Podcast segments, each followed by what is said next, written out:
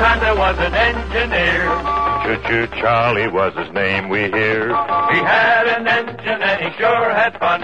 He used good and plenty candy to make his train run. Charlie says, love my good and plenty. Charlie says, really rings the bell. Charlie says, love my good and plenty. Don't know any other candy that I love so well. Another public service announcement from Brylcreem. Finally, someone has reinvented the wheel. Hey, uh, you're tuned into the ravings of a clown on Jester Radio. Don't argue with the ball. Roger, we'll go. It's as good as done. The complete solution for your home PC.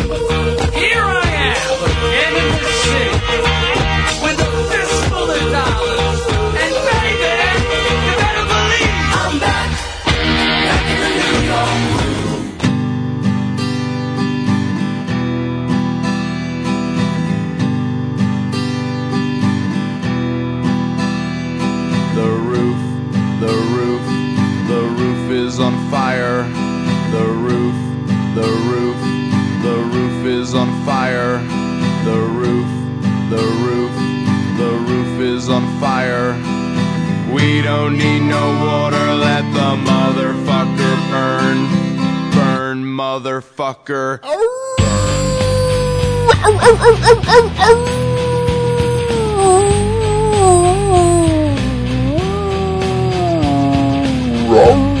Right, baby.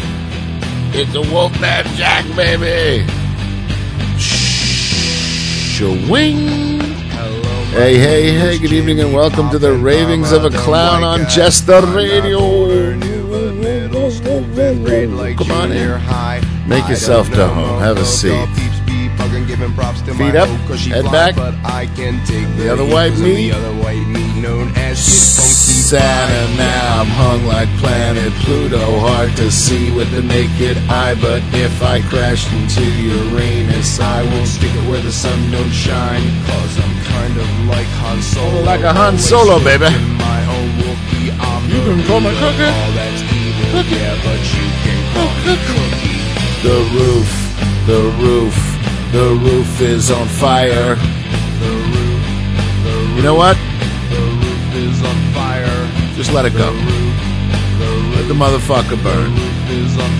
Leave it, we'll get to it later.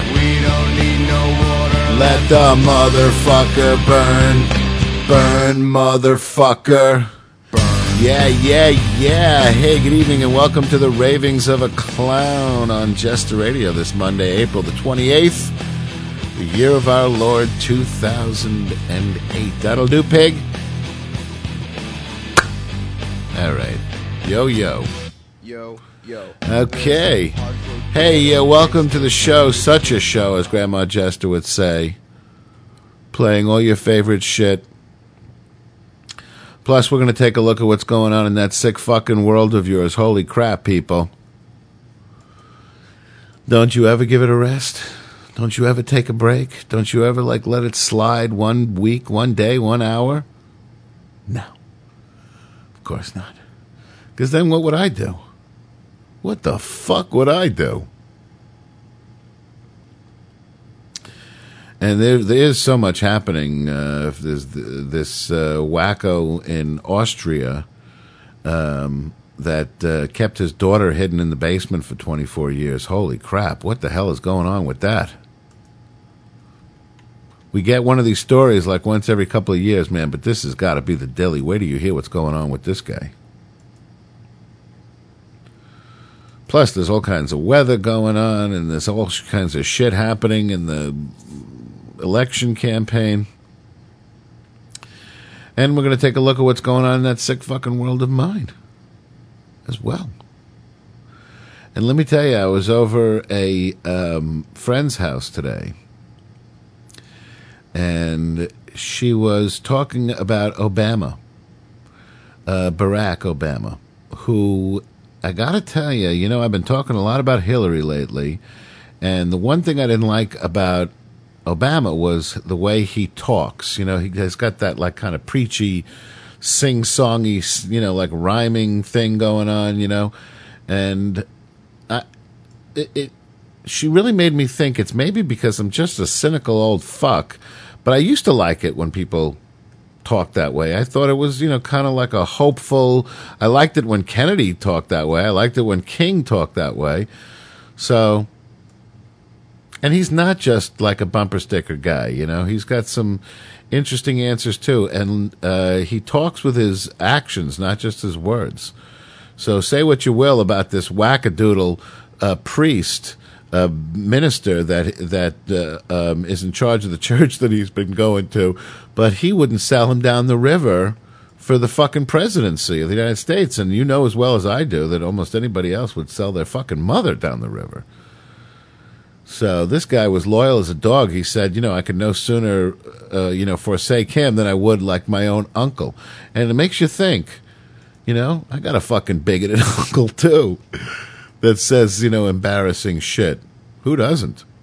Anyway, time to turn our attention to the headlines now from high atop Jester Radio Studios in a secret location outside your universe. The National Weather Service says three tornadoes touched down in Virginia. That'll do, Bob. Thanks so much. Meteorologist Brian Jackson says the twister hit Suffolk, Colonial Heights, and Brunswick County this afternoon. Authorities say at least 200 people were injured. Can you imagine?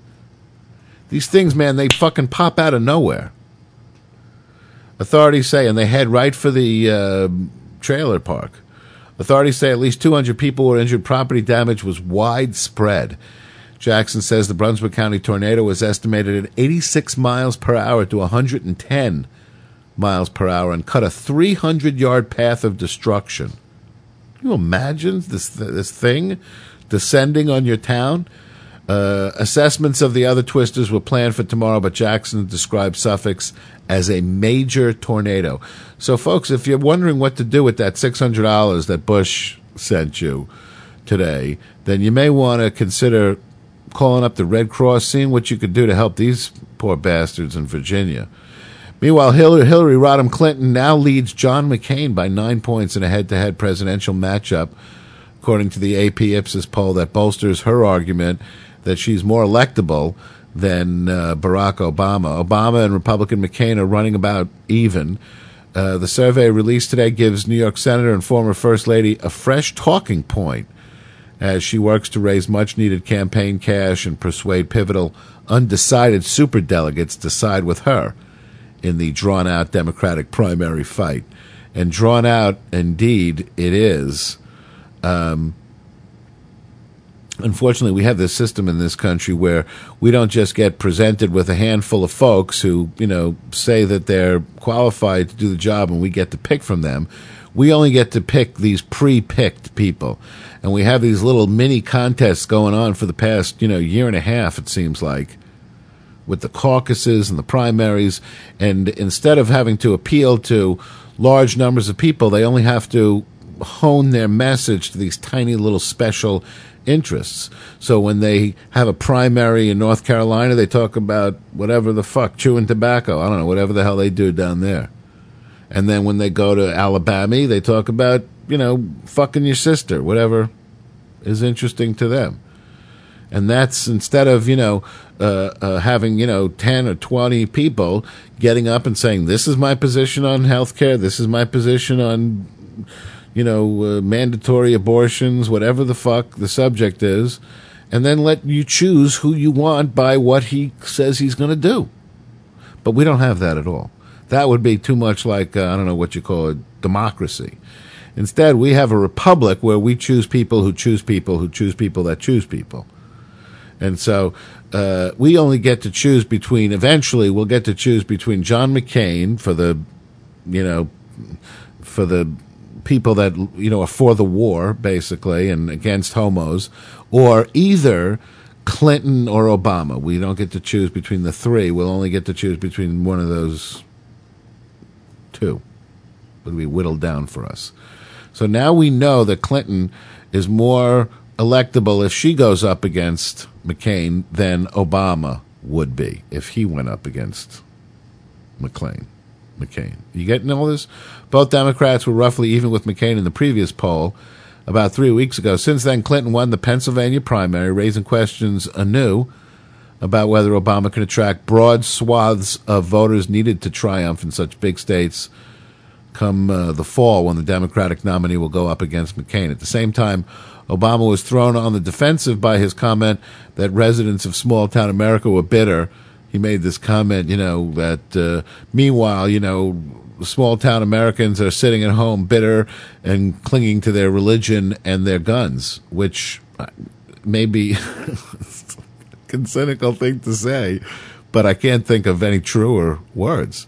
I don't think there's any question that over the last three weeks her stature has improved, said Harrison Hickman, a Democratic pollster unaligned in the primary. He attributed Clinton's gains to people moving from the infatuation stage of choosing the candidate that they most likely to a decision making stage where they determine who's going to make the best president. So maybe uh, Obama's got that you know new guy appeal, but uh, when it comes down to it, you know maybe America doesn't want to risk uh, the the whole schmear with the new guy. Maybe that's the worry. The children locked in the basement never saw the light of day for years. A retired electrician in uh, Amstetten, Austria, has uh, confessed to imprisoning his daughter for 24 years. Can you imagine never fucking going, seeing the light of day, being in a dungeon for 24 years, and fathering seven children with her in a windowless cell sealed by an electronic keyless entry system. So he had this, you had to punch in a code to get into this special bunker that he built. He had lured her in there 24 years ago and then drugged her and chained her to the wall and kept her his own daughter, his child. He kept her a sex slave there since she was 18. He was probably afraid that she was turned 18, she was going to run off. He had been raping her since she was 11 years old. One of the children died in infancy and was tossed into the furnace of what stunned Austrians have labeled a house of horrors. The suspect owned the Greystone apartment building, lived there with his family, and rented other units to relatives. Nobody knew what was going on. Austria is still scandalized by a 2006 case involving a girl who was kidnapped and imprisoned in a basement outside of Vienna for more than eight years. And residents of this working class town west of the capital were puzzled as to how this latest incident could go undetected for so long. Questions were being raised as to how the suspect, identified as Josef Fritzl, 73, deceived his neighbors, social workers, and police for all this time. How's it possible that no one knew anything for 24 years? Said Anita Fabian, a teacher in, in Amstetten. This was not possible without accomplices.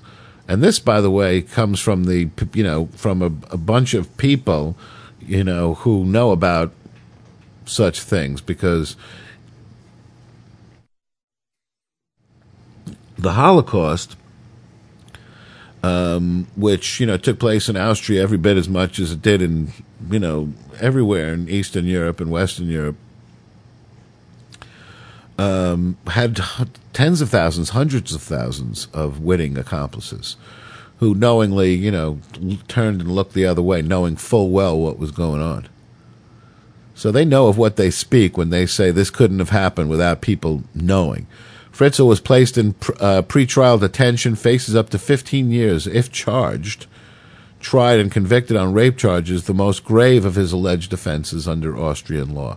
So raping is the most grave. The imprisonment for 24 years is not as bad. Police released Fritzl's full name and photograph at a news conference today after his identity was widely reported by the media and elsewhere. Fritzl, uh, he was born in 1935 and was a young child when the uh, Nazis annexed Austria before World War II. His daughter, who's now 42, was 18 when she was imprisoned in the cell constructed deep beneath the family's apartment in the building. According to uh, Franz Polzer, head of the Lower Austrian Bureau of Criminal Affairs, he admitted that he locked his daughter in the cellar, that he repeatedly has sex with her, that he is the father of her seven children. According to police, Elizabeth said she gave birth to twins in 1996, but one of them died uh, several days later, so he tossed them in the oven. Where else? Police said the surviving children and three boys, three girls, the youngest of whom uh, is five years old, the oldest is 19. And they're now taking DNA on everybody to figure out who goes with whom. Uh, investigators said they were trying to determine how the victims could have been hidden away for so long from uh, other families in the building and everyone else of this town of 23,000 people. Uh, he managed to deceive everyone, including his wife, who apparently was unaware of the existence of her own ch- children and grandchildren in the cellar. Uh, he had seven children uh, with his wife, on top of the seven that he had with his daughter. Officials say that three of the secret children never saw sunlight until they were freed just three days ago. Um, w- w- what he did was he told his wife when he imprisoned his daughter, supposedly, he told his wife that she, back in 1984, had uh, joined a cult and disappeared and uh, you know nobody ever and then and then the, when the three kids showed up on the doorstep they took them in. This is where he, he he told his wife that he found the three of the seven kids. Apparently the woman couldn't care for all seven in the basement so he had to take some of them up out of the basement. So it's just an unbelievable fucking mess.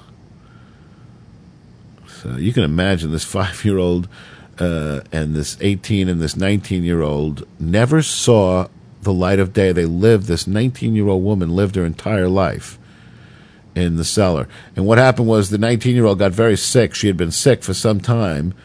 And um, she, you know, begged and begged. And finally, they he agreed to let them go to the hospital. Made up some bullshit story, you know, uh, forced them to remember it. But then they, as soon as they got to the hospital, they just spilled the beans. My fucking father has been fucking me in the basement for 24 years. Uh, I'm, I'm a prisoner. My kids are prisoners. They're, my, my kids are his kids. I mean, she just fucking sang like a pigeon. Good for her. Because so many times you hear these stories of people who are in a situation where they're imprisoned and then they're let out and they just, you know, come back. They succumb because you know God knows what the fuck He's telling them. You know, if you don't come back, I'll kill your mother, I'll kill your kids. You know, I'll kill the other three that I got at home. Who knows what kind of? I mean, the guy's not even human. You imagine what kind of monster even would would do something. You know, like this, chain up somebody for a day, and not for a day, but for twenty four years, and not just somebody, but his own child, his own child. I mean, it, it it just breaks my fucking heart, man, to think of what this poor woman has gone through. She's 42 years old, 24 years of which she's been being raped by her father on a daily basis. And you know, what compounds it is the fact that over those 24 years, you would think a living, breathing human would somehow, on some occasion, you know, would soften. You would, you would hope that some humanity would surface over the years and think, man, what a sick fuck I am. I got to put an end to this. You know, there's this evil part of me that's taking over, but before it completely consumes me, uh, but not nothing. 24 years. That's the killer. Hey, you tuned into the ravings of a clown on Jest Radio, and who can forget where they were back in 1963 when they first heard uh, the jester himself asked that immortal question How many roads must a man walk down before you can call him a man? And of course, if you're a Douglas Adams fan, you know the answer is 42. Don't touch that dial. How many roads must a man walk down before you call him a man? How many seas must the white dove sail before she sleeps in the sand? And how many times must the cannonballs fly before they're forever banned? The answer, my friend, is blowing in the wind. The answer is blowing in the wind.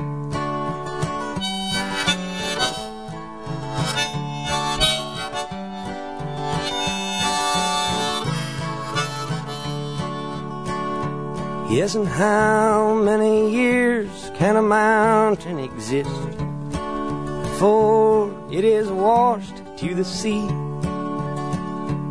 Yes, and how many years can some people exist before they're allowed to be free?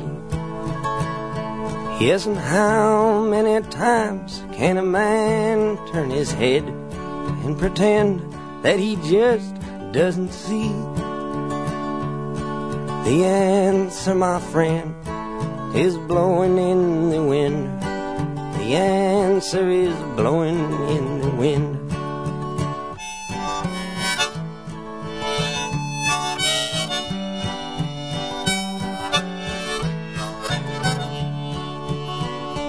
Yes, and how many times must a man look up before he can see the sky? Yes, and how many ears must one man have before he can hear people cry? Yes, and how many deaths will it take till he knows that too many people have died? The answer, my friend, is blowing in the wind. The answer is blowing in the wind.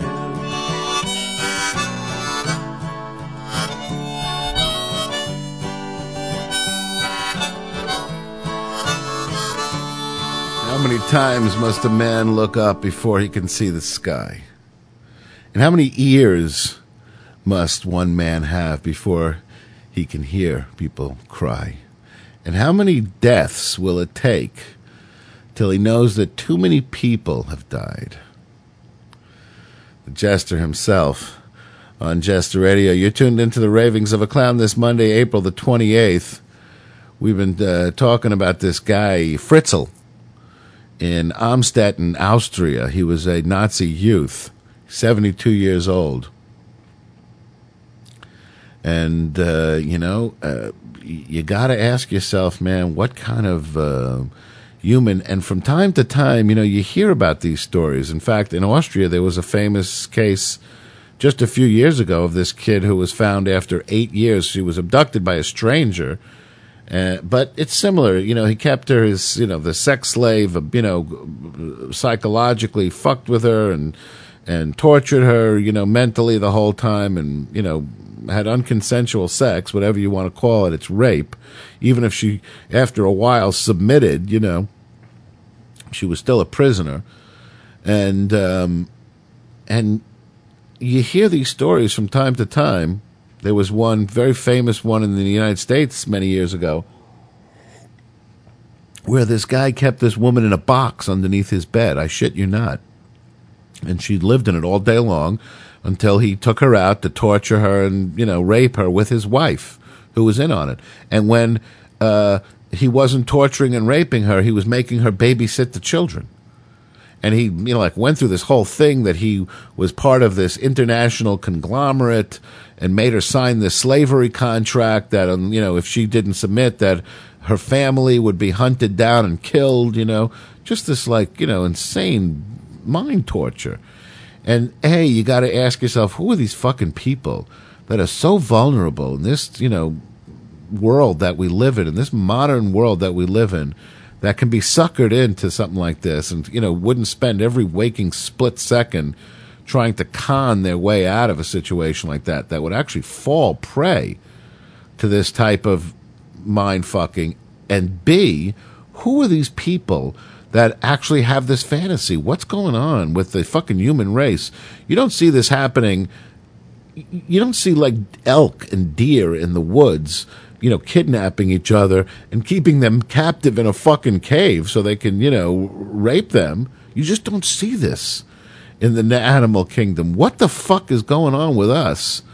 That we that that that some of us have this fucking brain defect where this is what we want in life. We want a sex slave. We want to somebody to we want to be the cause of somebody's sadness and pain as much as possible what the fuck makes a person so sick to want to do that? It's not about the sex. It's not about you know the, the, there are millions of ways that a human could bring pleasure to themselves. It's got to be about inflicting pain and fear and sadness and horror in somebody else. So it's got to come from like a great, uh, a deep rage, something uh, happened to them that made them so angry that uh, they want to inflict pain on somebody else. This is what we got going. And the more we keep doing whatever the fuck it is we're doing that's creating these people, the more these people we're going to have. And we're going to have to start addressing this. I don't know how. Maybe we need to have like an annual basement search of the land. I mean, you know, I'm a big fan of the Fourth Amendment and all, but uh, man, poor kids, man. I'm, I, I got to tell you, man, it fu- it fucks me up. I can't stop thinking about it. More than half the teens, uh, meanwhile, taken from this polygamous compound in West Texas, uh, have children or are pregnant, according to the state officials today. Total of 53 girls between the ages of 14 and 17 are in state custody after a raid three and a half weeks ago at the Yearning for Zion Ranch in Eldorado, Texas. Of these girls, of the 53 girls between 14 and 17, 31 either have children or are currently pregnant, according to the Child Protection Services. Two are currently pregnant. The uh, CPS officials uh, said in court it was unclear whether either of those two already have children because they're like a mishmash. It shows you a pretty distinct pattern that it was uh, pretty per- pervasive, he said. State officials took custody. We saw these women on the Larry King show last week. Uh, they showed him around their home, and they seemed so like calm. And uh, and he said, "So what's the deal? Do you uh, are they marrying children off at thirteen and 14? And the first one said, "Not that I've seen." And then he says, "What about you?" Uh, the second one, "Not that I've seen." They were like fucking zombies. It was really freaky. Nobody could have seen that and come away with any other impression other than they were lying sacks of shit. And these are these kids' mothers. And this has happened to themselves. So not only are they lying that uh, they were married and being raped by 50 year olds when they were children, but they're lying and protecting the people who are doing it to their own children. Gotta fucking ask yourself, man, what kind of mother would do that? State officials took custody of all 463 children at the ranch, controlled by the Fundamentalist Church of Jesus Christ of Latter day Saints, saying a pattern of teen girls forced into underage spiritual marriages and sex with much older uh, men created an unsafe environment for the sect's children. Under Texas law, children under the age of 17 generally cannot consent to sex with an adult. A girl can get married with parental permission at 16, but none of these girls is believed to have a legal marriage under state law. State officials said earlier that they found girls who were pregnant or had children of their own at the ranch, but they have not provided more than rough estimates until just today. Church officials have denied that any children were abused at the ranch and say that the state's actions are a form of religious persecution. By the way, um, the guy that's in charge of this whole wackadoodle sect is, um, is this Jeffs character, and um, this is the position, of course, that he's taken. He was uh, thrown in the Hooskow last month on um, you know charges that he set up a marriage between like some 13 year old kid and like her 41 year old cousin. So uh, you know, basically assisting in you know child uh, rape. But he is claiming now, of course, that it's just, you know, they're all against the religion. Nothing to do with the raping of the children. It's they're persecuting them. No one's been charged since the raid, which was prompted by a series of calls to the domestic abuse hotline, purportedly from a 16 year old who had been forced into a marriage recognized only by the sect with a man three times her age. Uh, this girl has not been found. And now, by the way, there's stories that the girl was actually this uh, wacky 40 year old woman that's been making these phony phone calls to 911 for years and claiming she's like a 16 year old kid getting raped. So she's uh, may have triggered this whole th- investigation. So Hillary Rodham Clinton criticized Barack Obama today for opposing proposals to suspend federal gas taxes this summer, a plan that she and Republican John McCain have endorsed. So if the both of them have endorsed it, maybe you got to question it. Obama didn't take the bait. He ignored Clinton and focused on McCain. My opponent, Senator Obama, opposes giving consumers a break from the gas tax, Clinton said in a firehouse. I understand the American people need some relief, she said, implying that Obama just doesn't get it. And by the way, these phony baloney tax cuts, this is a Republican uh, gimmick. Let's temporarily cut the you know tax. Like this is going to help anybody. For you know, if you walk away from the pump and it costs fifty cents less. Obama said motorists will not benefit significantly from suspending the gas tax. This is his solution to the problems of the energy crisis and your gas bills, Obama told several thousand at a noisy rally in Wilmington. Keep in mind that the federal gas tax is about 5% of your gas bill. If it lasts for three months, you're going to save about 30 bucks or a half a tank of gas. The idea to suspend the 18.4 cent federal gas tax and the 24.4 cent diesel tax from Memorial Day to Labor Day was first proposed by McCain, uh, the likely Repub- uh, Republican presidential nominee, as a way to lessen the pain at the pump for consumers this summer. Clinton said she would make up the lost revenue by imposing a windfall profits tax on oil companies. If we suspended it, made up lost revenues, that's the best of both worlds, she said. I got an idea. How about let's just get the oil companies to pay their fair share instead of this phony baloney windfall profit? Because it's not a windfall profit. It's their profit. That's what they do for a living. They sell gas. And if you were in the business, then you would try and sell it for as much as you could too. It's it's the American way for crying out loud. States can require voters to produce photo identification. The Supreme Court ruled today upholding a Republican inspired law that Democrats say will keep some poor older and minority voters from casting ballots. 25 states require some form of ID, and the court's 6 to 3 decision rejecting a challenge to Indiana's strict voter ID law could encourage others to adopt their own measures. Oklahoma legislators said the decision should help them get a version approved.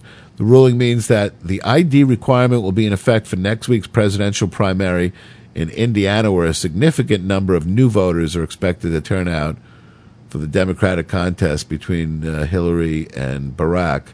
The results could say something about the effect of the law, either because a large number of voters will lack the ID and be forced to cast provisional ballots, or because the numbers, uh, the turnouts, uh, is going to be small. So, of course, the Republicans are behind this uh, plan to uh, make it a law that you have to have a photo ID because you know this is the the realm of the you know the the leisure class, the people who have time to take off from their jobs.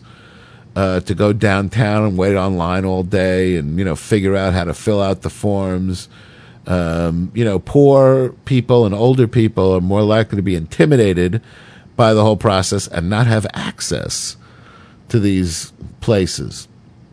They can't get on the internet. They don't know who to call. They don't know where to go to get the ID, even if it's free.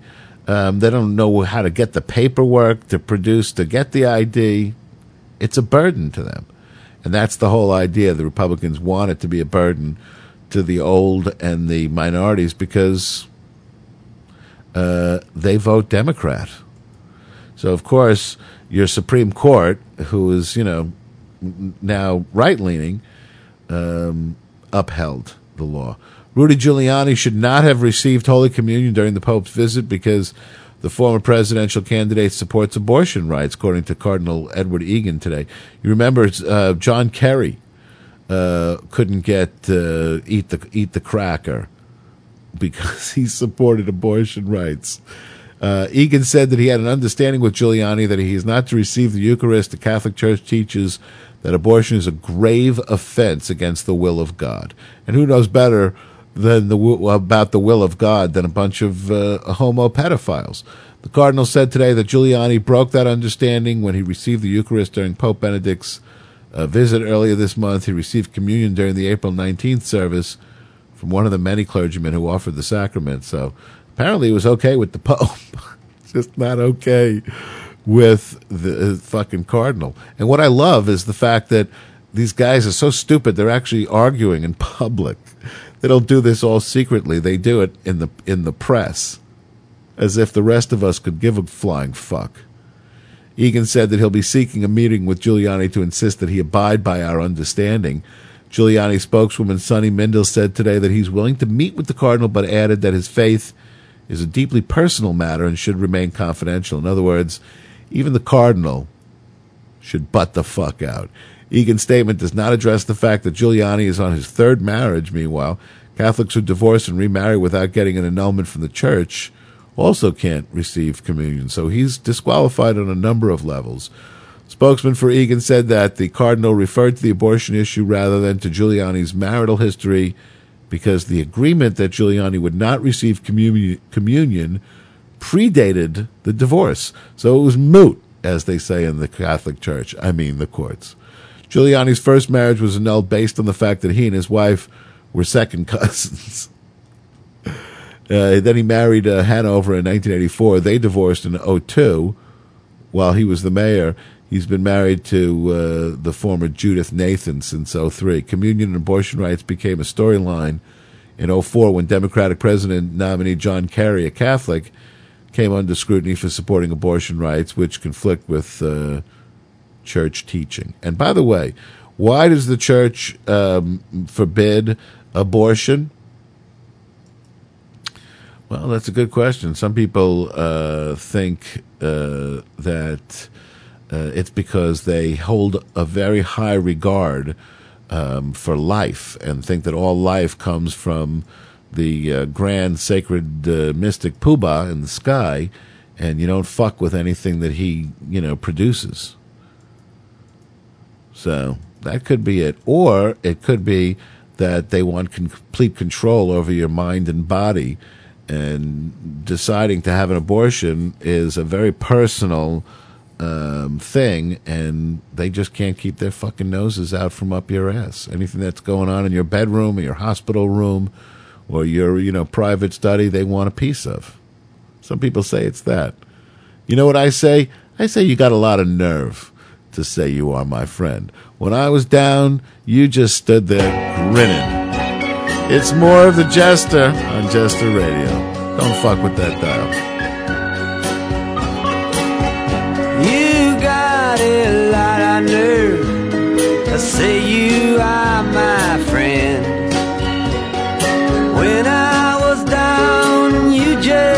Stood there grinning. You got a lot of nerve to say you got a helping hand to lend. You just want to be on the side that's winning.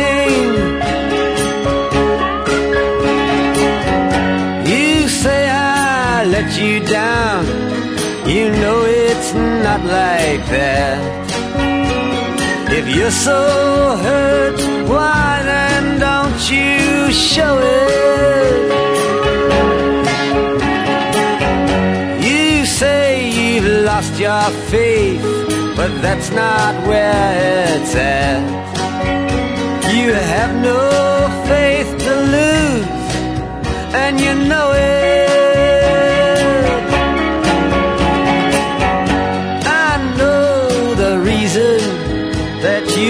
Talk behind my back. I used to be among the crowd you're in with. Do you take me for such a fool to think I'd make contact with the one who tries to hide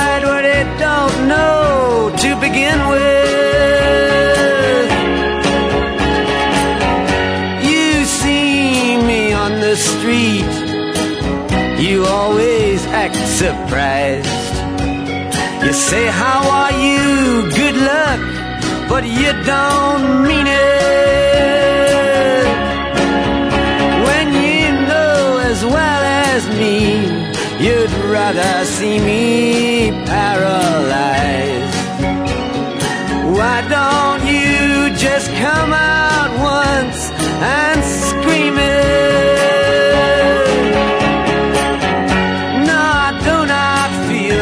good when I see the heartbreaks you embrace. If I was a master thief, perhaps I'd rob them. And though I know you're dissatisfied with your position and your place, don't you understand? It's not my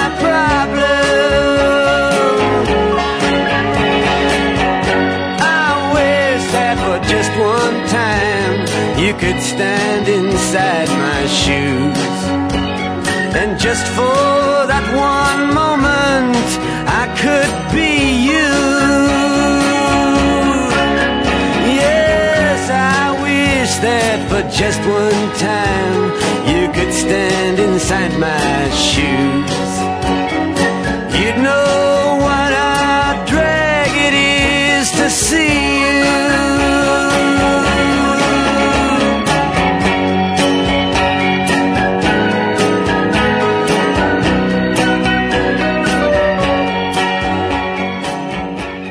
wish that for just one time you could stand inside my shoes, and just for that one moment I could be you.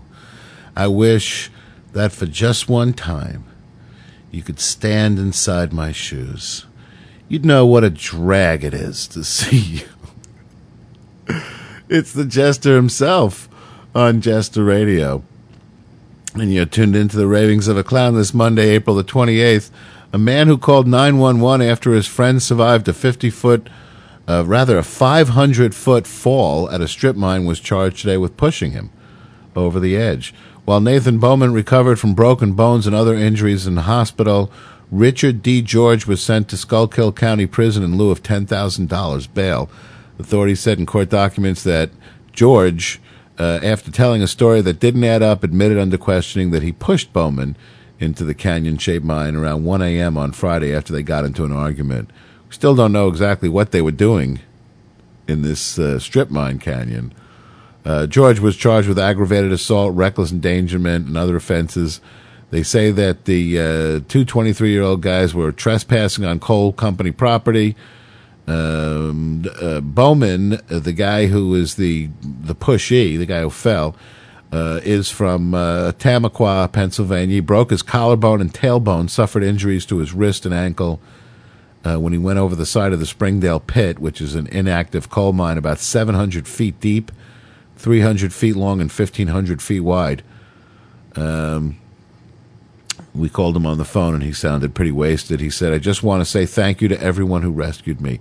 Asked how he was doing. He said, I'm still alive and that he was in a lot of pain.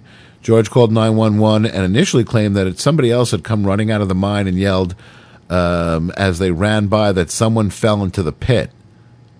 According to the uh, this uh, affidavit of probable cause, he later admitted uh, he pushed uh, Bowman. State police used a helicopter, floodlights, and thermal imaging to try to pinpoint his location uh, in the pit about 90 miles northwest of Philadelphia, but they couldn't find him in the darkness and they called off the search at daybreak. Short time later, an employee with the Lehigh Coal, uh, Coal and Navigation Company, which owns this uh, pit, uh, and the uh, Coaldale police went back to the spot where he was believed to have fallen and then heard him yelling for help. Two firefighters repelled to his location, loaded him into a basket, and then all three were hoisted back out. Uh, Bowman says he can't really recall anything about his tumble. He does remember seeing the police helicopter. He says he may have lost consciousness at some point.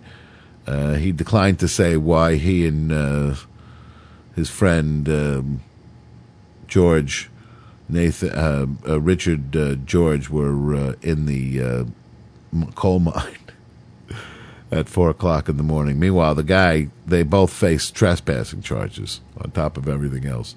New research challenges the notion that you can be fat and fit, finding that being active can lower but not eliminate heart risks faced by heavy women. It doesn't take away the risk entirely.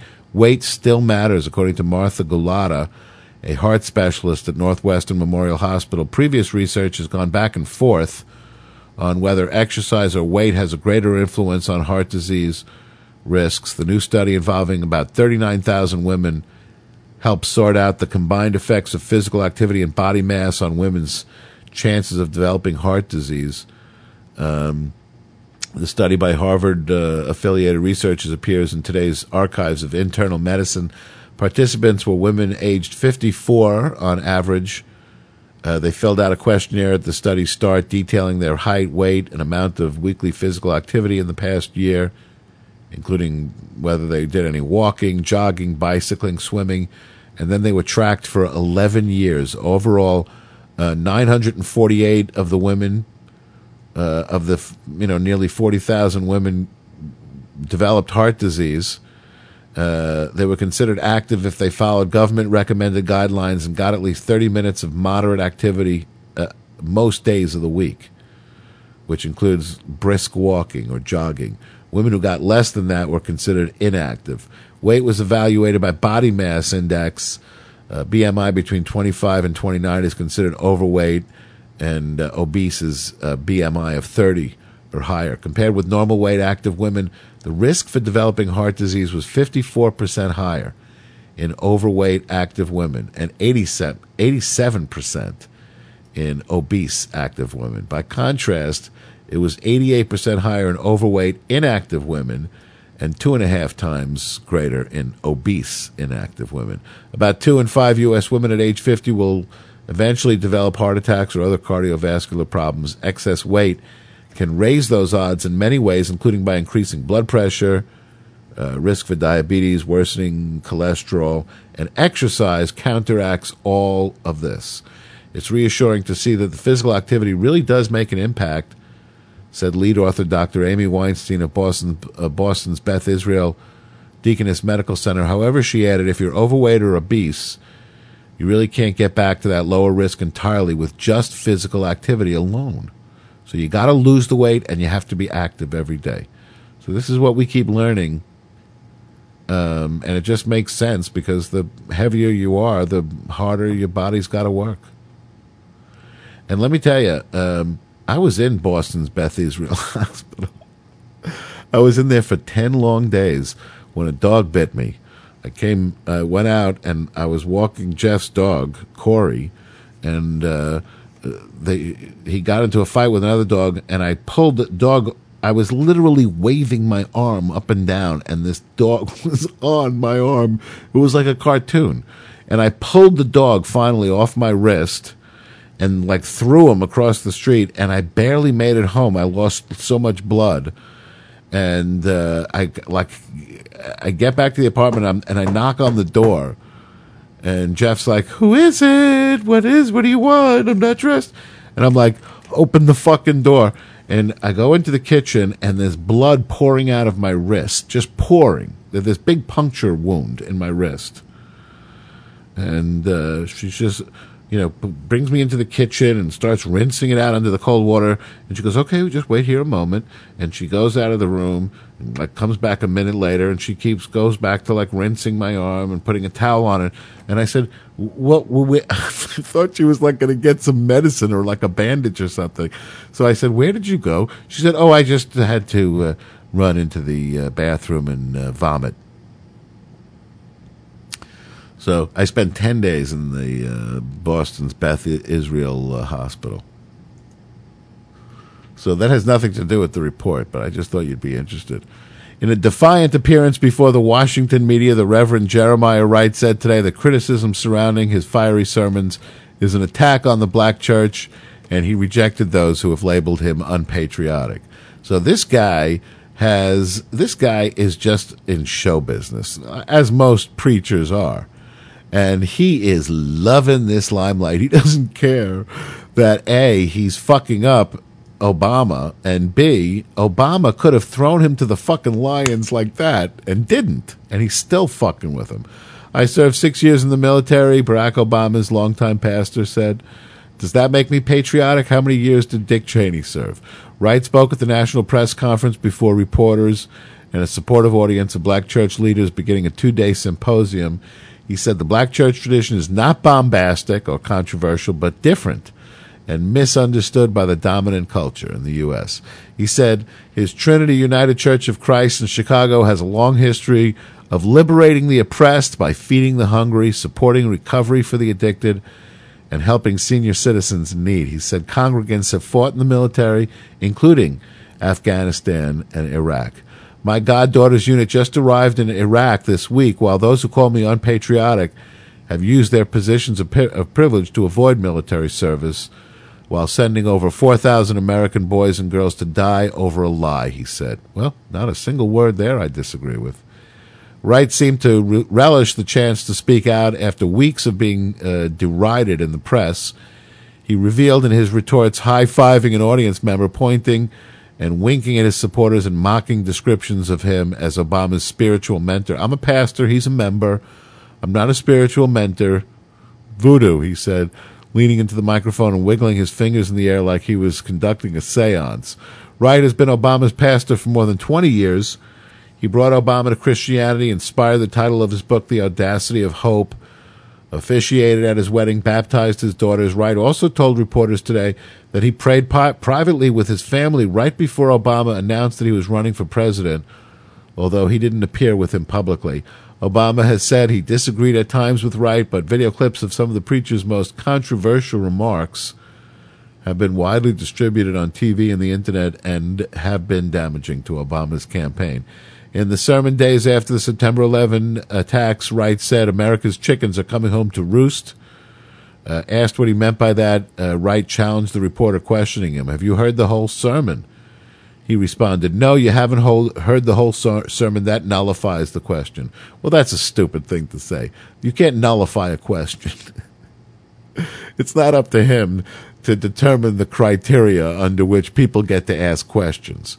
He said criticism comes from people who've only heard sound bites playing repeatedly on TV and have never listened to his entire sermons. By the way, this chickens coming home to roost thing is a real common thing in the Christian community. And I actually had a conversation with somebody today about this. And, you know, he's from down south and he had this sort of sense too. Part of him, you know, felt horrified and, you know, uh, at the 9 11 attacks, but part of him felt that this was God's vengeance on the United States for all the bad things that we've been doing in the world. And this is because this is what Christianity teaches. This is what all hocus pocus, this is what all superstition teaches that there's a monster in the sky that doles out punishment. Uh, and you know, and and uh, determines if you've been you know good or bad. He's like an evil Santa Claus. And by the way, w- w- I'm not sure who he was punishing that day because he, he really didn't punish uh, anybody except those three thousand people that died in in uh, in the Twin Towers and over um, in that field in, in Pennsylvania and in the, and in the Pentagon. So those are the people that were punished, and uh, and you know many of those were small children who must have uh, seen their death coming for several minutes and were you know living a, a, a incomprehensible uh, nightmare, a living nightmare. And so what what what the fuck they did uh, to be punished, I can't even begin to imagine. But this is a very common theme uh, among the religious people that when something you know random bad happens, uh, since there's got to be somebody in charge, uh, then he's the one that um, you know made it happen. Oh, you know, it only makes sense unless you you know you know anything about science. Here's one of the great story songs of all time, again by the master jester himself. Just imagine pistol shots ring out in a barroom night. Enter Patty Valentine from the upper hall. She sees a bartender in a pool of blood and cries out, My God.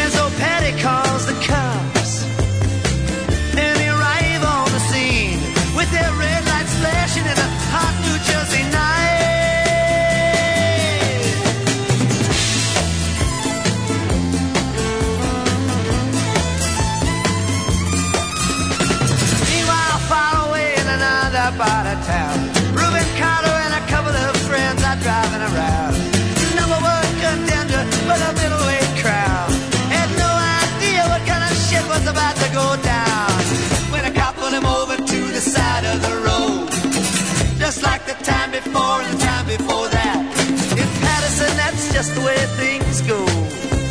If you're black, you might as well not show up on the street unless you wanna draw the heat.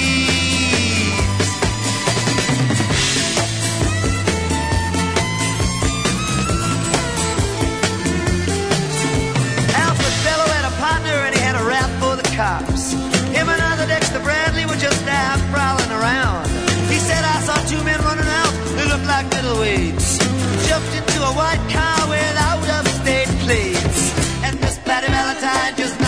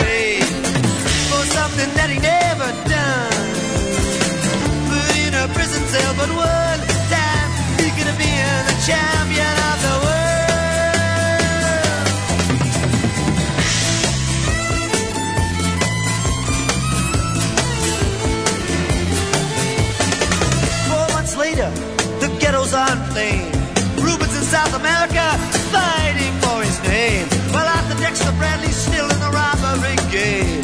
And the cops are putting the screws to him looking for somebody to blame. Remember that murder that you happened in a bar. Remember you said you saw the getaway car. Thinking like to play ball with the law. Think it might have been that fighter that you saw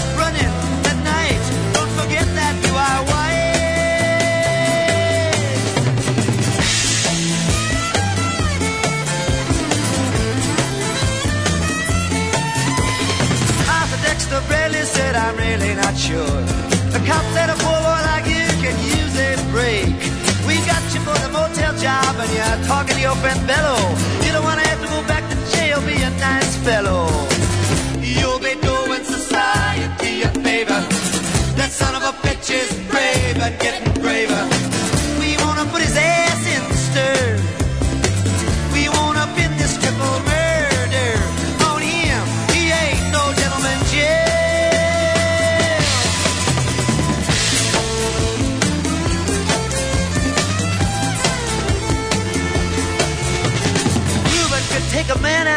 just one punch, but he never did like to talk about it all that much. It's my work, he'd say. and I do it for pay. And when it's over, just as soon go on my way up to some paradise where the trout streams flow and the air is nice, and ride a horse along the trail.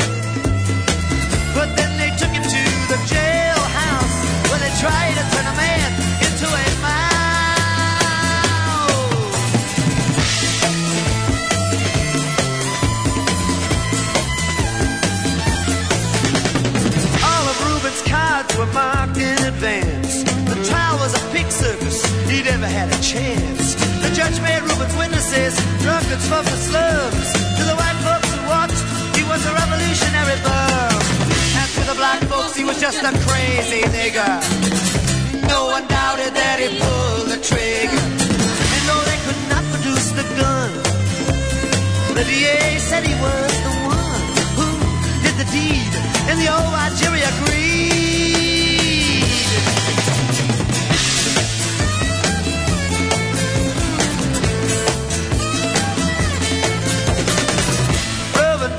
Was falsely tried. The crime was murder one. Guess who testified? Bello and Bradley, and they both all they lied. And the newspapers, they all went along for the ride. How can the life of such a man be in the palm of some fool's hand? To see him on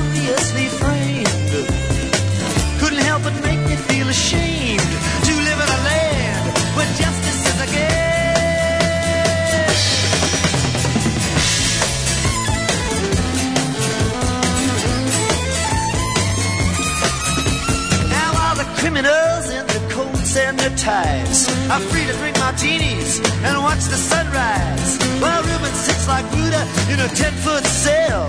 An innocent man in a living hell. Yes, that's the story of the hurricane. But it won't be over till they clear his name and give him back the time he's done. Put in a prison cell, but one time he could have been the champion of the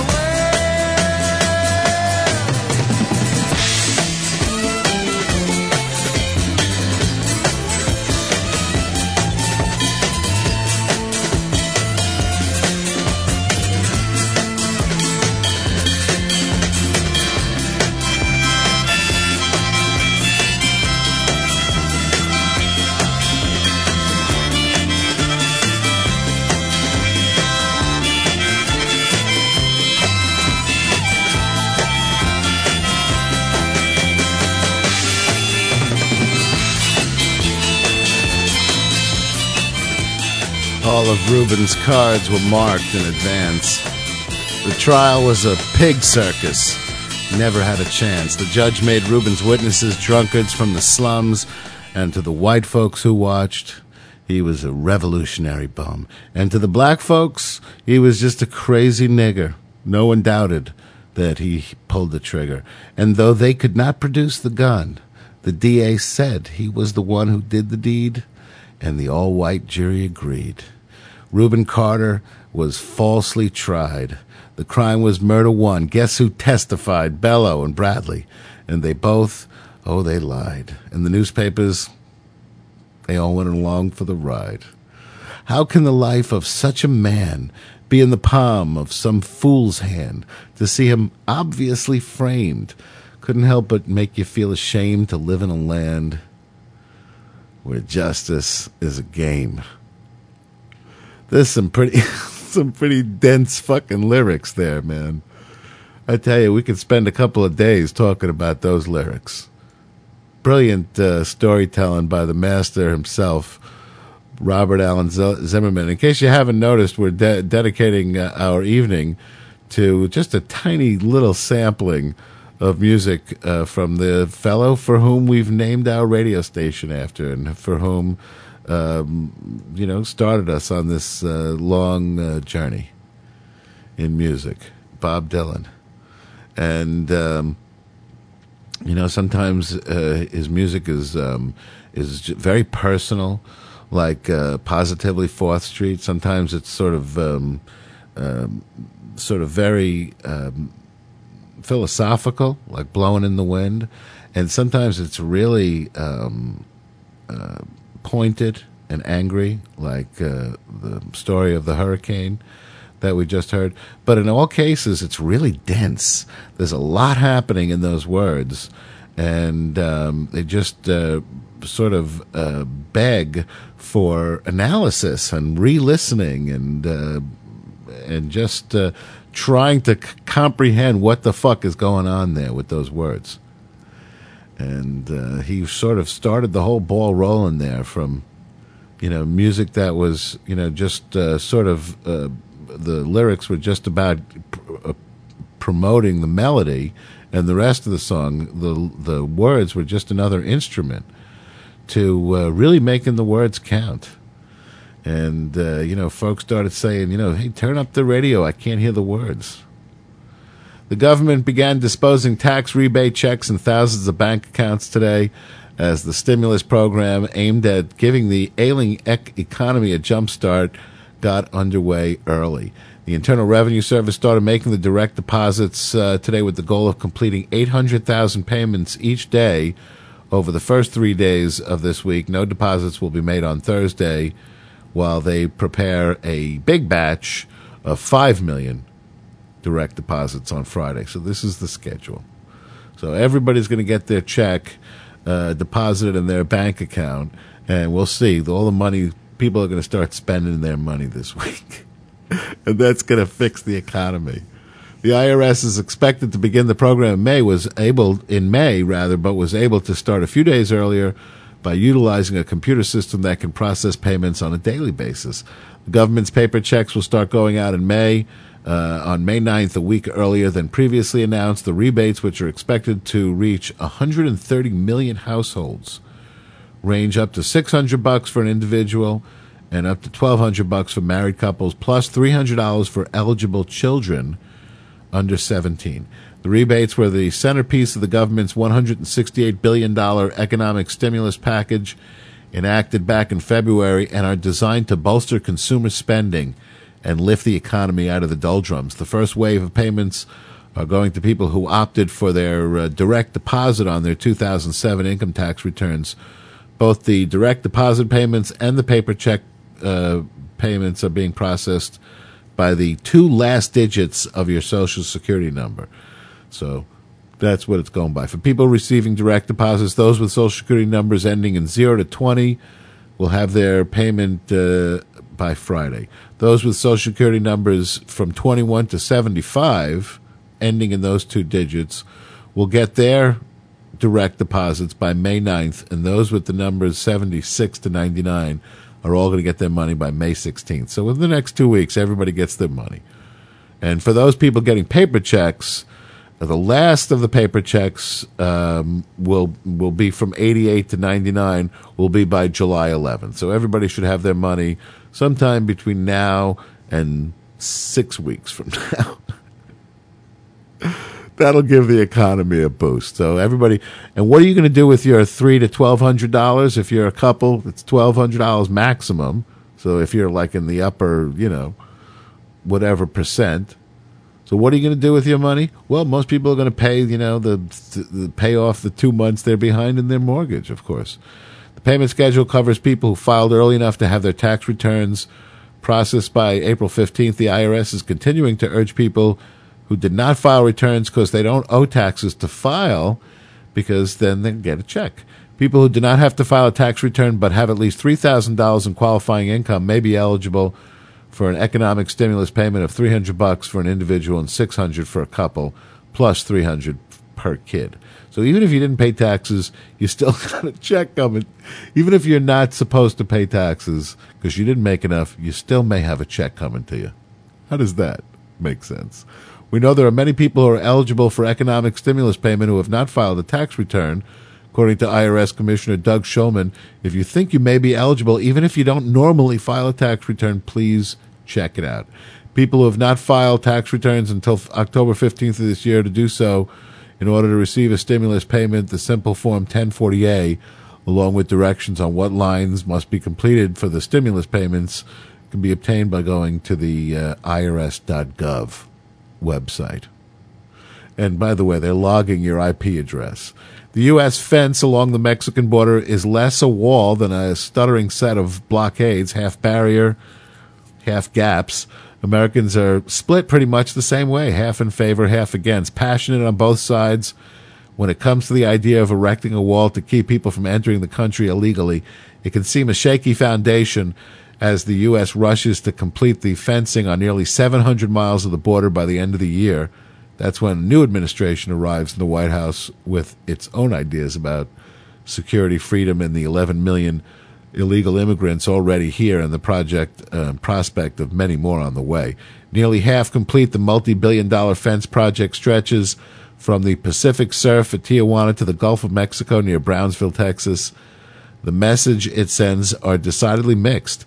For Representative Peter King, the New York Republican who wrote the legislation to build the fence, the message is simple. Don't sneak into America. We're taking control of our borders. For others, the fence is inconsistent with a country founded by immigrants and priding itself in opportunity. Homeland Security Secretary Michael Chertoff says it's simply a new law enforcement device, part of a multi pronged crackdown on the flow of illegal immigrants. The government also has hired more border agents, stepped up enforcements nationwide, and increased penalties for those who don't follow the law. So this argument sort of runs down the middle of people who it seems are somehow affected by it and the people who aren't.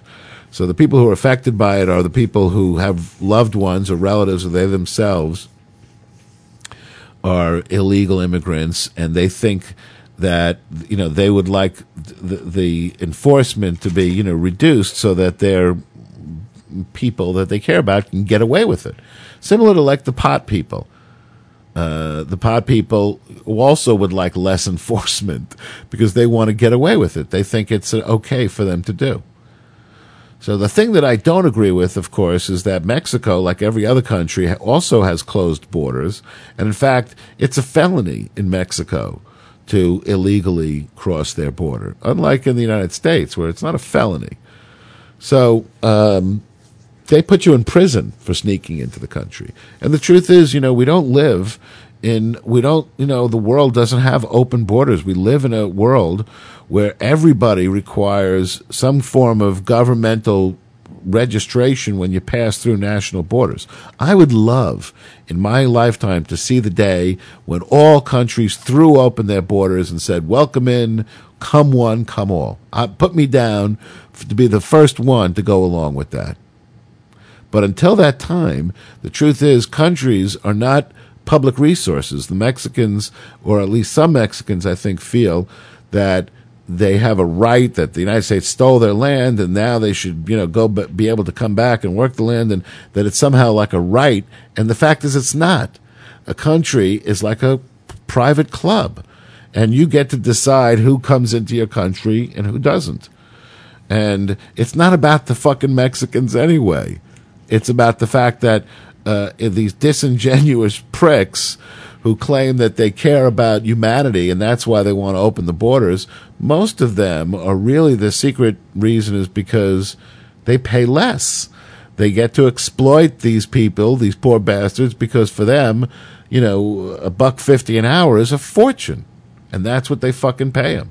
And they whine and say, "Well, you know, Americans won't, you know, work those. They won't do those jobs." But let me tell you something. Have you ever seen that show on TV called Dirty Jobs?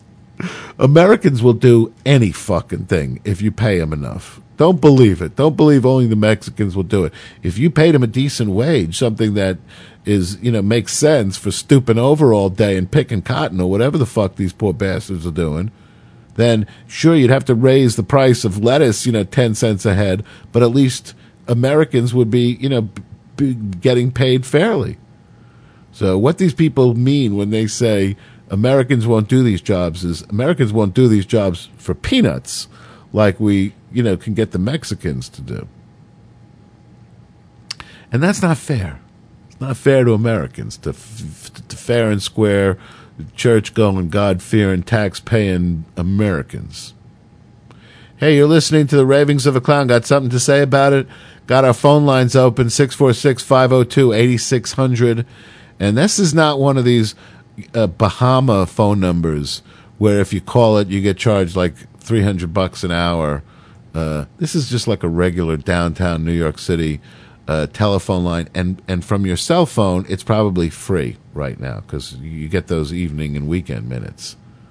So give us a call, 646 uh, 502 8600 uh, if you got something on your mind. Here's another great uh, story song. Not, tr- not a true one, but a really awesome, fascinating one with a lot of dense detail.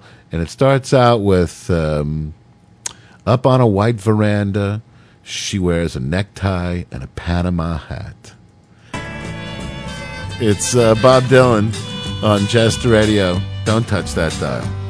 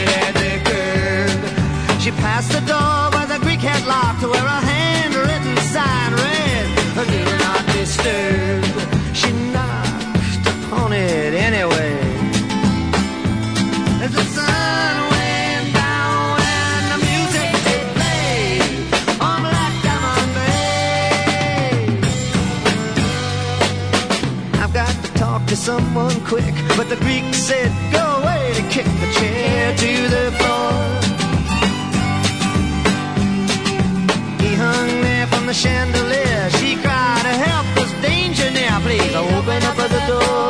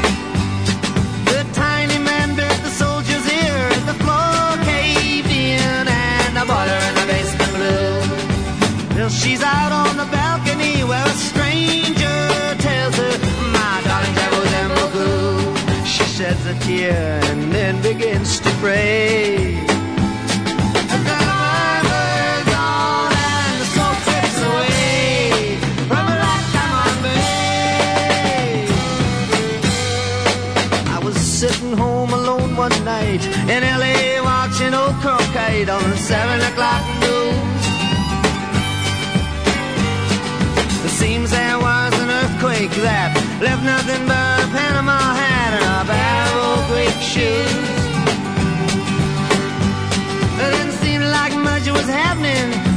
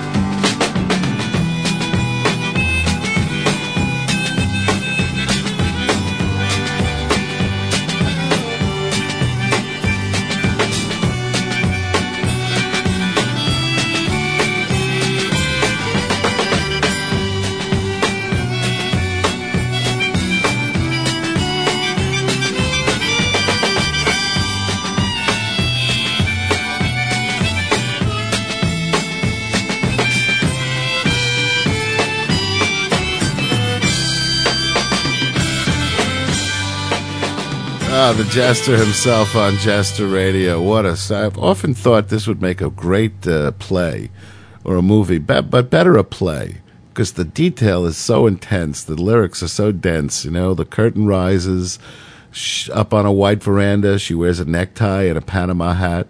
Passport shows a place, uh, a face from another time and place. She looks nothing like that. So we get this whole background right away with just these few words and she walks across the marble floor and you know the the remnants of her recent past are scattered in the wild wind and the morning light breaks open and a greek guy comes down. And he asks for a rope and a pen that will write. And and the uh, the desk clerk says pardon monsieur and carefully removes his fez. Am i hearing you right? So they, and then he quickly heads up the stairs and she passes him on the spiral staircase and she's thinking to herself this is he's the soviet ambassador. And she starts to speak but he walks away. This is like a whole soap opera going on here. Meanwhile a soldier sits beneath a fan doing business with a tiny man who sells him a ring and light all of a sudden lightning strikes lights blow out desk clerk wakes up and begins to shout can you see anything? Then the greek appears on the second floor with the, in his bare feet with a rope around his neck. And the loser in the gambling room lights a candle and says, Open up another deck. This is all going on.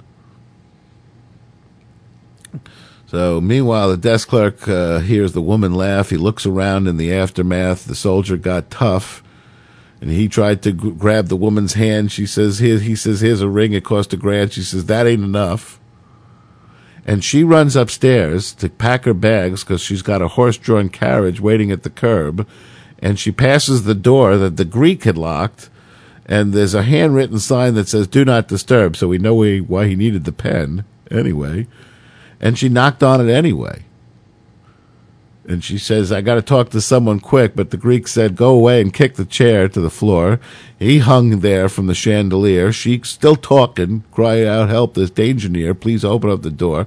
And meanwhile, the volcano erupts.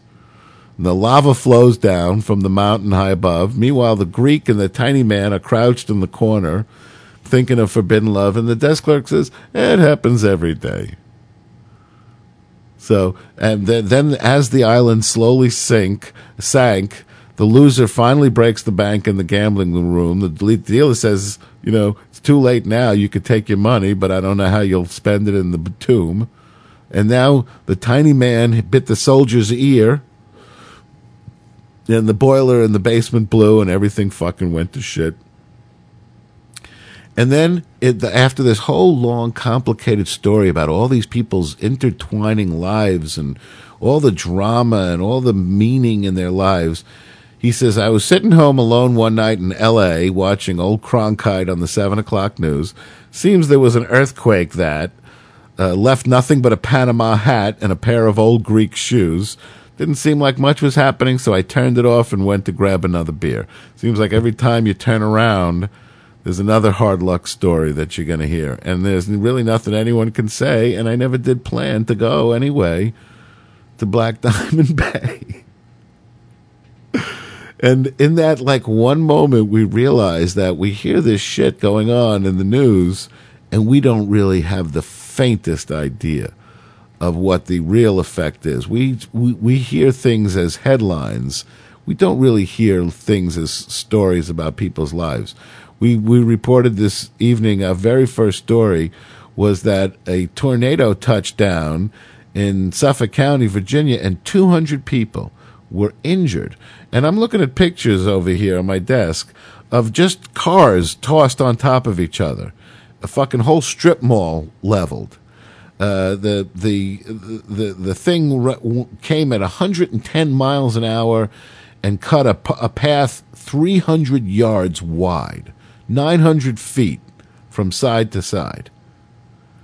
And this monster just came in and just ruined these fucking people's lives. And you think about, wow, 200 people injured. Man, these are thousands of people whose lives are affected.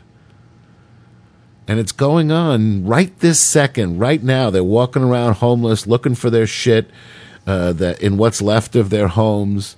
Uh, you know, so when I said this evening, you know, don't the, the, instead of going to Jester Radio and hitting the donate button, go to uh, um, you know the Red Cross website and hit their donate button, or find out what charities are you know going out into the street tomorrow and handing out blankets in Suffolk County, Virginia, and do something about that. Use your you know ten bucks for that because we hear these stories and we think to ourselves, yeah, man, something happened in fucking some place I'll never go to, man. These are people just like you. These are people whose lives are fucking just turned to shit in one split second. And, you know, say what you will about, uh, you know, what's going on in this country with the economy and with the health care and, uh, uh, with this ridiculous uh, presidential uh, election. Um, but what makes our fucking country the best goddamn country in the world is the fact that we help each other. When there's an emergency, we fucking stick together like glue. And these people, man, they're your people. So that's what we that's what I get out of that song. A top Iranian judiciary official warned today against the destructive cultural and social consequences of importing Barbie dolls and other Western toys. In the latest salvo in a more than decade old government campaign against Barbie, prosecutor, you heard me, General Gorban al Dori Najafabadi said in an official letter to the Vice President Parviz Davoudi that the doll and the other Western toys are a danger that need to be stopped.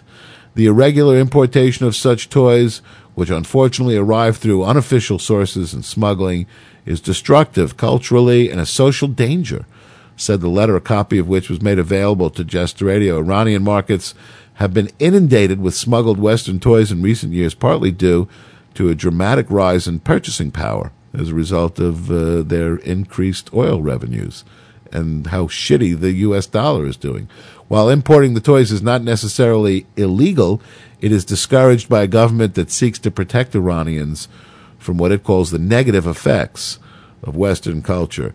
Najafabadi said the increasing visibility of Western dolls has alarmed authorities and they're considering intervening.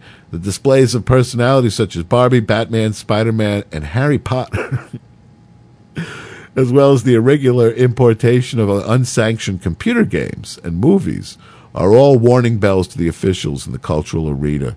His letter said. Najafabadi said Iran is the world's third biggest importer of toys and warned that smuggled imports pose a threat to the identity of the new generation. Undoubtedly, the personality and identity of the new generation of our children, as a result of unrestricted importation of toys, has put at risk and caused irreparable damages, he said.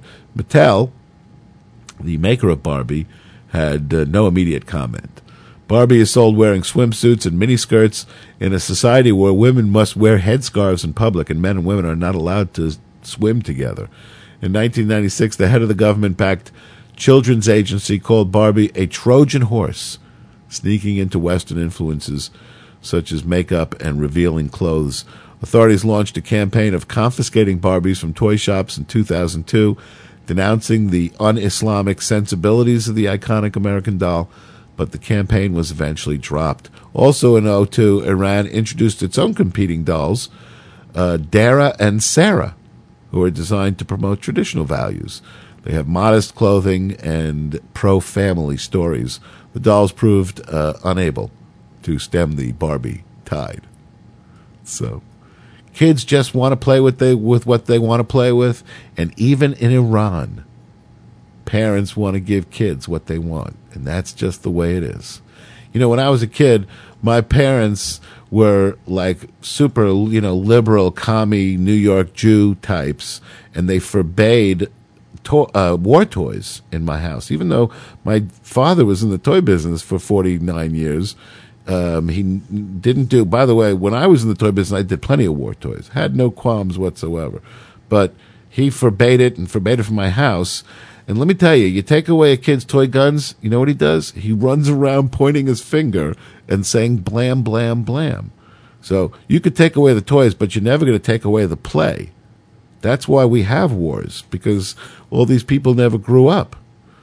A newlywed couple spent the night in separate uh, jail cells, she in her wedding gown, after police said they uh, brawled with each other. Then uh, members of another wedding party at the suburban Pittsburgh hotel. The fight started on Saturday night after a reception when he knocked her to the floor with a karate kick in the seventh floor hallway of a Holiday Inn and escalated when she attacked two guests from another wedding party who came to her aid.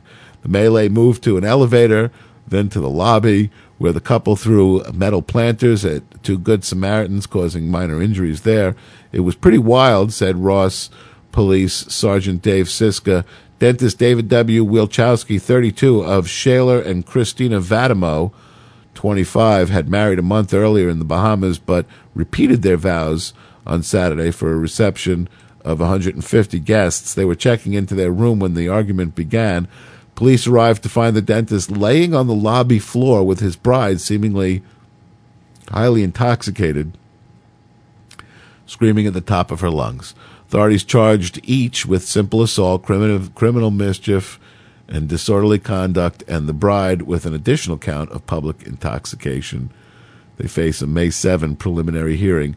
A district judge considered issuing a restraining order against uh, Wielchowski, but his new bride declined the measure. The couple declined comment upon their release on Sunday. She left with her father, still in her uh, white wedding gown. Wielchowski left alone, sporting a swollen eye, uh, tuxedo pants, and a bloody T-shirt and one shoe. Poor bastard. This is what you get from getting married. Don't say I didn't warn you. Police trying to find a vandal who ransacked a church didn't have far to go in their search. They arrested a man found napping inside before Sunday morning services. Uh, officers called to the Most Precious Blood Church in Boston's Hyde Park neighborhood about 8 a.m. found a broken stained glass window, chalices thrown about, missing oriental rugs, and an open safe. Witnesses led the officers downstairs where a guy was napping. Police said the 47 year old Charles Martin of West Roxbury resisted arrest and kicked one of the cops in the groin. A search of Martin allegedly turned up a gold spoon with religious symbols, two knives, a sword, and a vial of prescription pills. And he was arrested on multiple counts. I can't even tell you what all. It's Bob, more Bob Dylan on Jest Radio. Please don't fuck with that dial.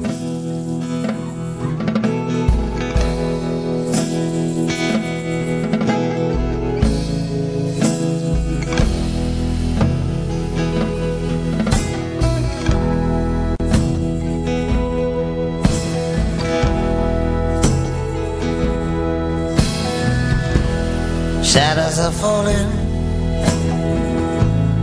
I've been here all day. It's too hot to sleep, and time is running away. Feel like my soul has turned into steam. I've still got the scars, but the sun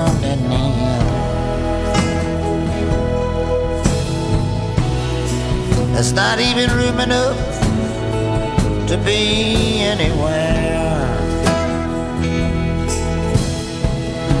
It's not dark yet, but it's getting there.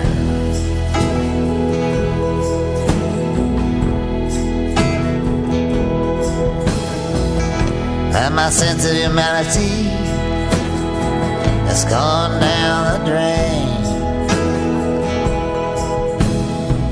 Behind every beautiful thing, there's been some kind of pain. She wrote me a letter, and she wrote it so kind. She put down in writing what was in her mind.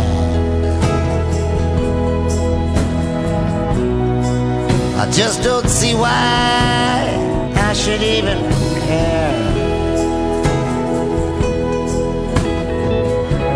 It's not dark yet, but it's getting there.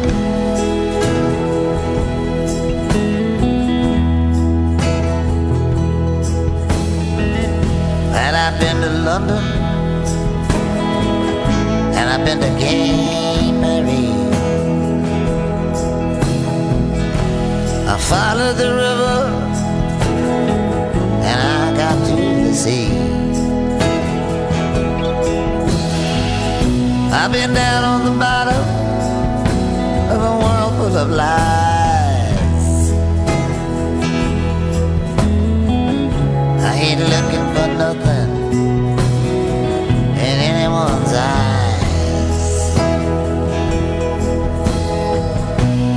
Sometimes my burden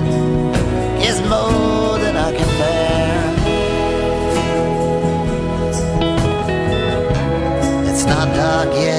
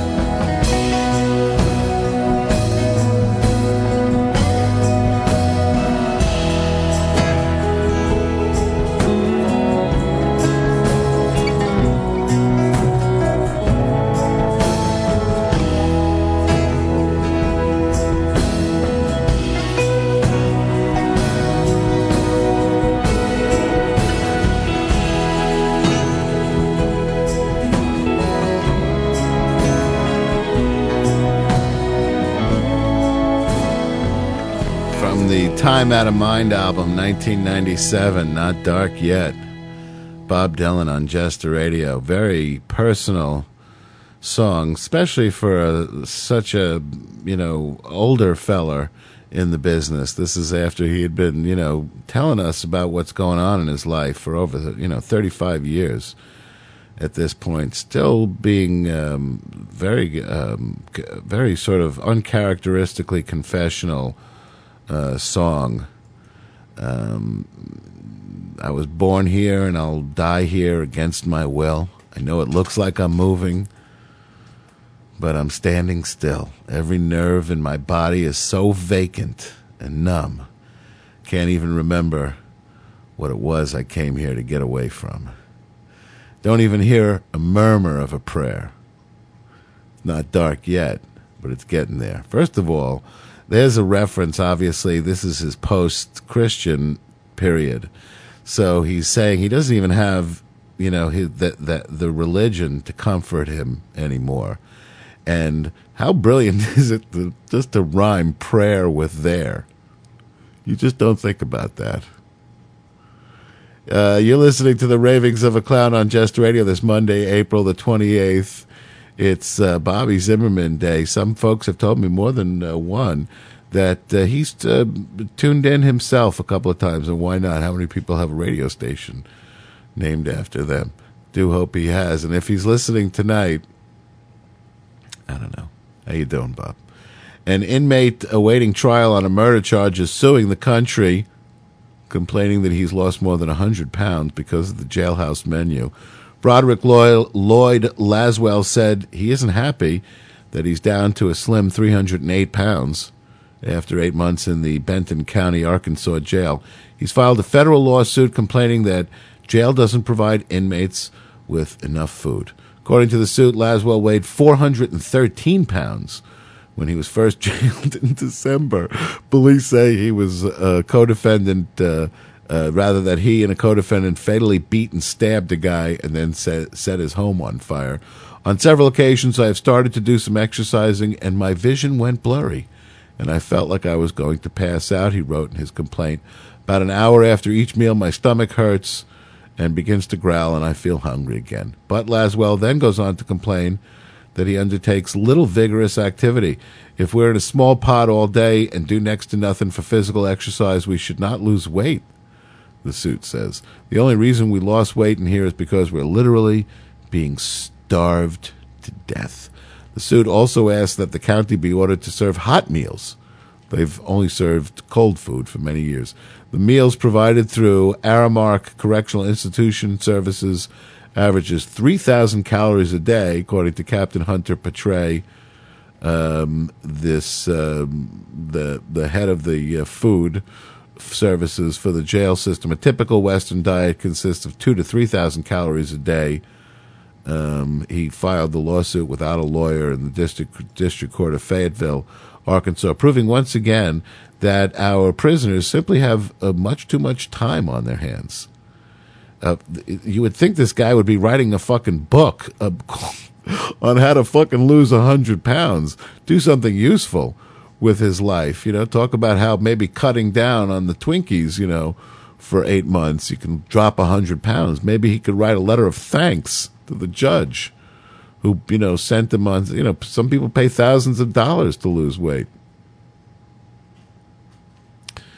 I tell you, you know, sometimes I mean, I, I I'm all for civil liberties and everything, but you know, it's not punishment if all they get to do is sit around and, and abuse the taxpayers' uh, system. A choir director who hopes prayer can bring down high gas prices is trying out his approach at some of the costliest pumps in the country. Rocky Twyman of Washington, D.C., came to San Francisco over the weekend to stage a pray in at a Chevron station. He's also calling on churchgoers to ask for God's intervention where he says politicians have failed. Gas costing $4 a gallon or more has become common around the San Francisco Bay Area. The 59 year old Twyman says people praying for cheaper fuel should also walk more and use carpools, just in case God isn't listening. Twyman also works as a community organizer and public relations consultant. He has led campaigns to nominate Oprah Winfrey, uh, Oprah, Oprah Winfrey for the Nobel Peace Prize and to encourage African Americans to donate their bone marrow. There you go. One thing he's done that makes sense. As for the rest of that, uh, you know, it specifically says it never fails to amaze me, and I've had this argument with pl- uh, lots of uh, learned uh, th- theologists, a term that still cracks me up.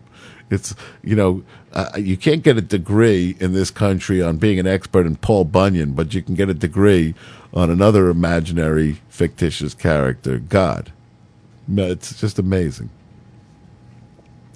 But in fact, it specifically says in the Bible that prayer, the purpose of prayer, is to praise God because He's a jealous God and He re- demands that you grovel constantly. It is the word pray and praise come from the same root. So there is nothing in prayer that consists of it's not a laundry list. It's, he's not Santa Claus that you ask for shit, and in fact, it specifically prohibits asking for shit in the Bible. The the the exact phrase is you cannot petition the Lord with prayer.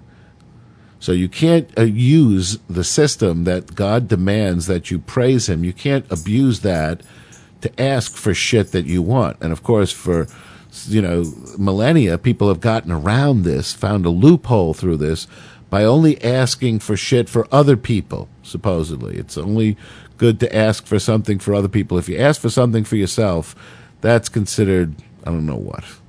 I don't even know what the the scales are. But uh, here's a guy who apparently is a person who owns a Bible and may have actually read portions of it from time to time. You would think that he's run across uh, that little detail. Modesto, California police are blaming a scratching cat for an accident that toppled a power pole and shut down a street for nearly an hour. Police sergeant said on Friday that a woman was driving with a cat in her lap. The animal scratched her and she drove into the pole. The woman suffered, uh, suffered minor injuries. She didn't surf. She suffered minor injuries and she was taken to the hospital. The cat was taken to the vet. Uh, he had hurt his little eye. Uh, on Wednesday, the Assembly Appropriations Committee approved a bill by Assemblyman Bill Maze that would make it illegal to drive with a pet in your arms or in your lap in Modesto, California. So we need to get rid of uh, all these uh, people that are driving. Just another law we need to make. It can't be that people have been driving around with dogs and cats in their lap for decades, and the one time it fucking happens, everybody else now, it's just another one of these fucking things where the government feels they need to intervene for our own safety and our own good with another rule of what we're not allowed to do. It always, every time I hear about one of these ridiculous little reaction laws, I always think about that scene in Bananas, you know, in the Woody Allen movie at the end, after this guy, you know, overturns the wicked dictator and he gets up and he starts telling everybody they have to change their underwear on Tuesdays and Thursdays and they have to wear their underwear outside their pants so they can be inspected, you know. Uh, and Woody Allen says, you know, they're all the fucking same.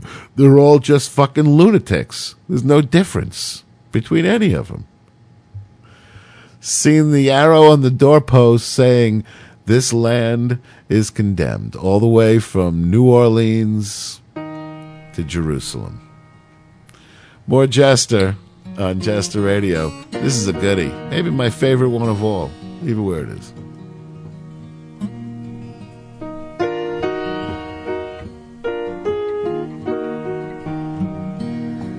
Seen the arrow on the doorpost saying this land is condemned all the way from New Orleans to Jerusalem. I traveled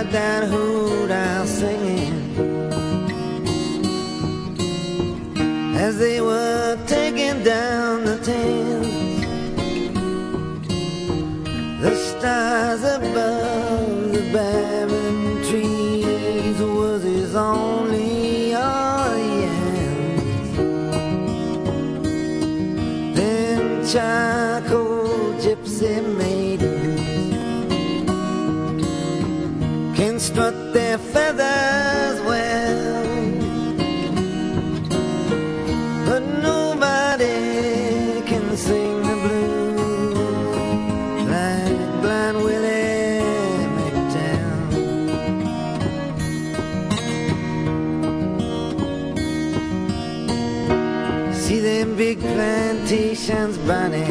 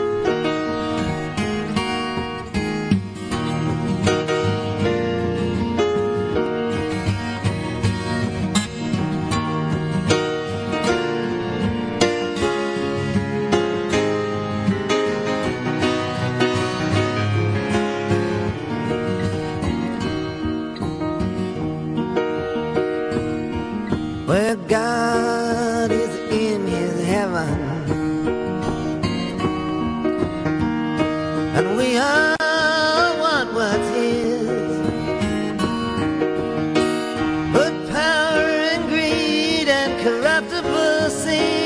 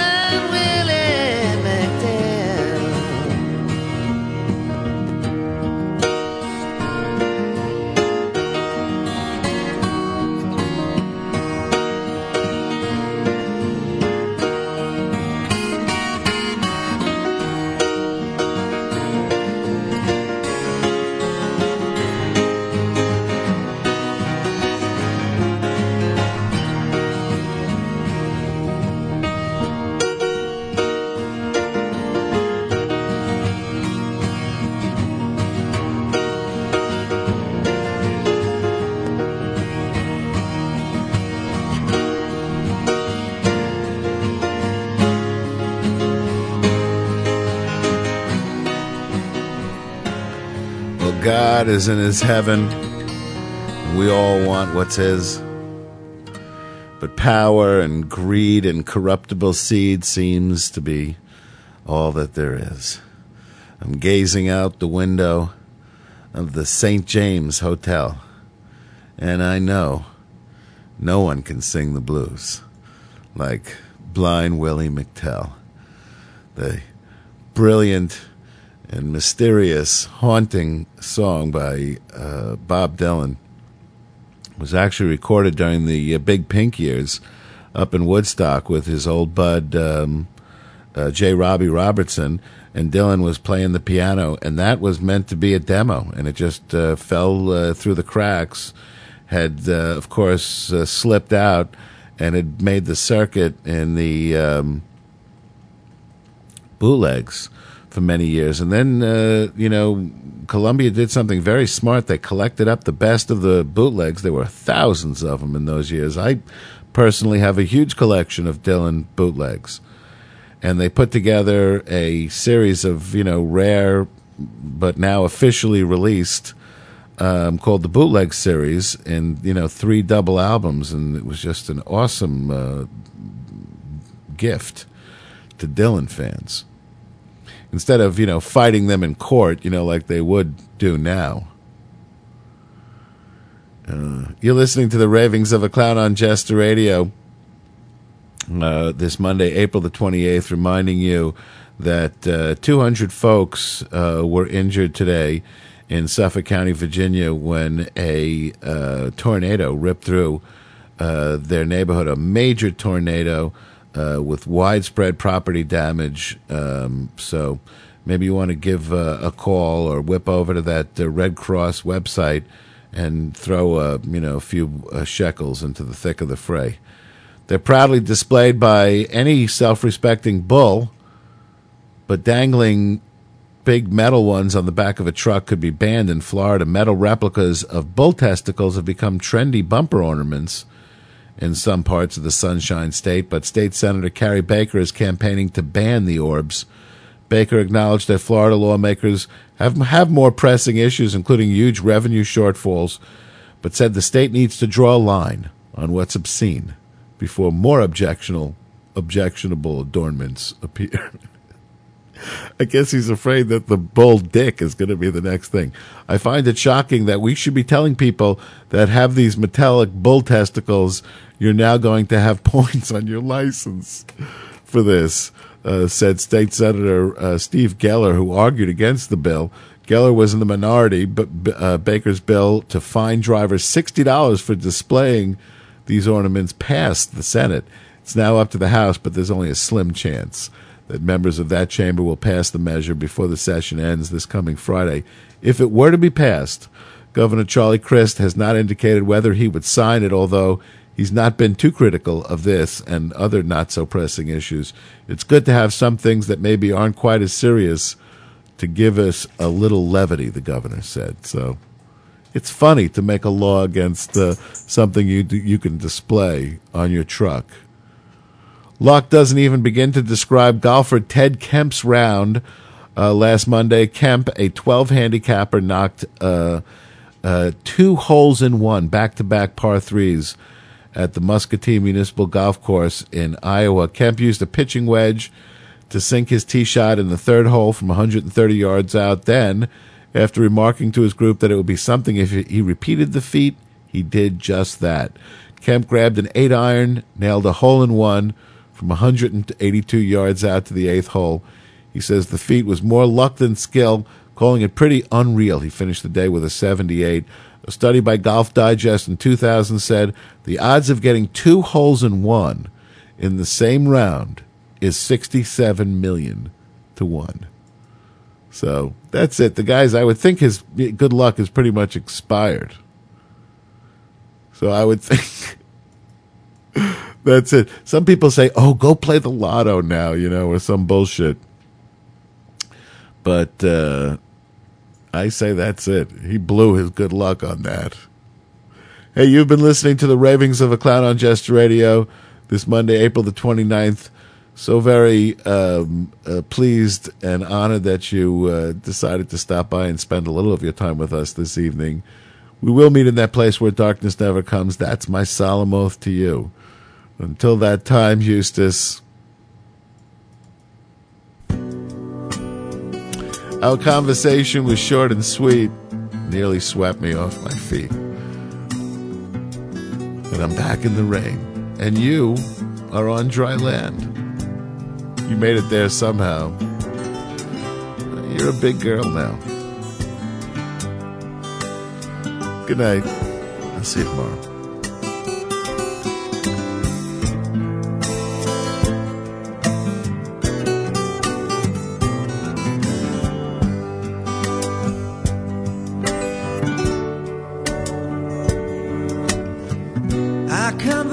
Conversation was short and sweet.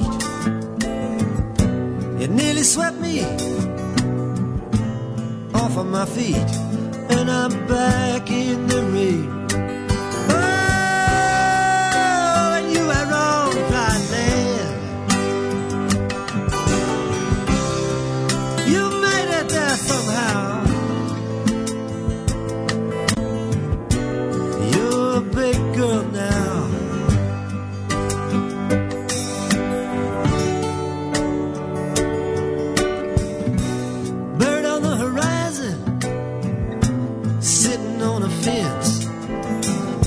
He's singing a song for me at his own expense. And I'm just like that bird. Oh, singing just for you. Oh, that you can hear. Hear me singing through these tears.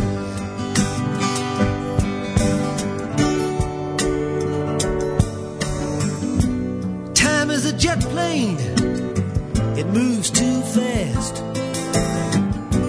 Oh, but what a shame that all we've shared can't last. I, I can change, I swear.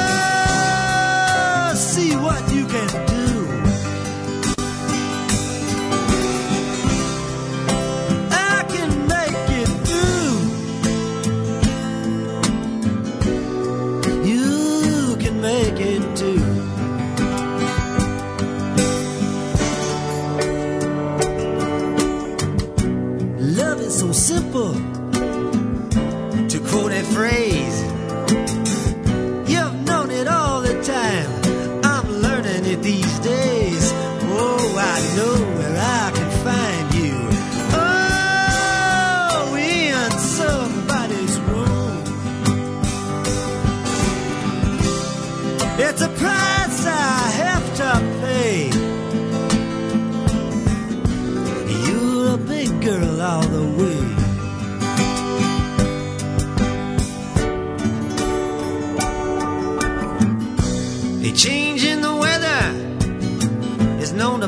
extreme. But what's the sense of changing horses in midstream? I'm going out of my mind. Oh, with a vein that stops and starts. Like a corkscrew to my heart. Ever since we've been apart.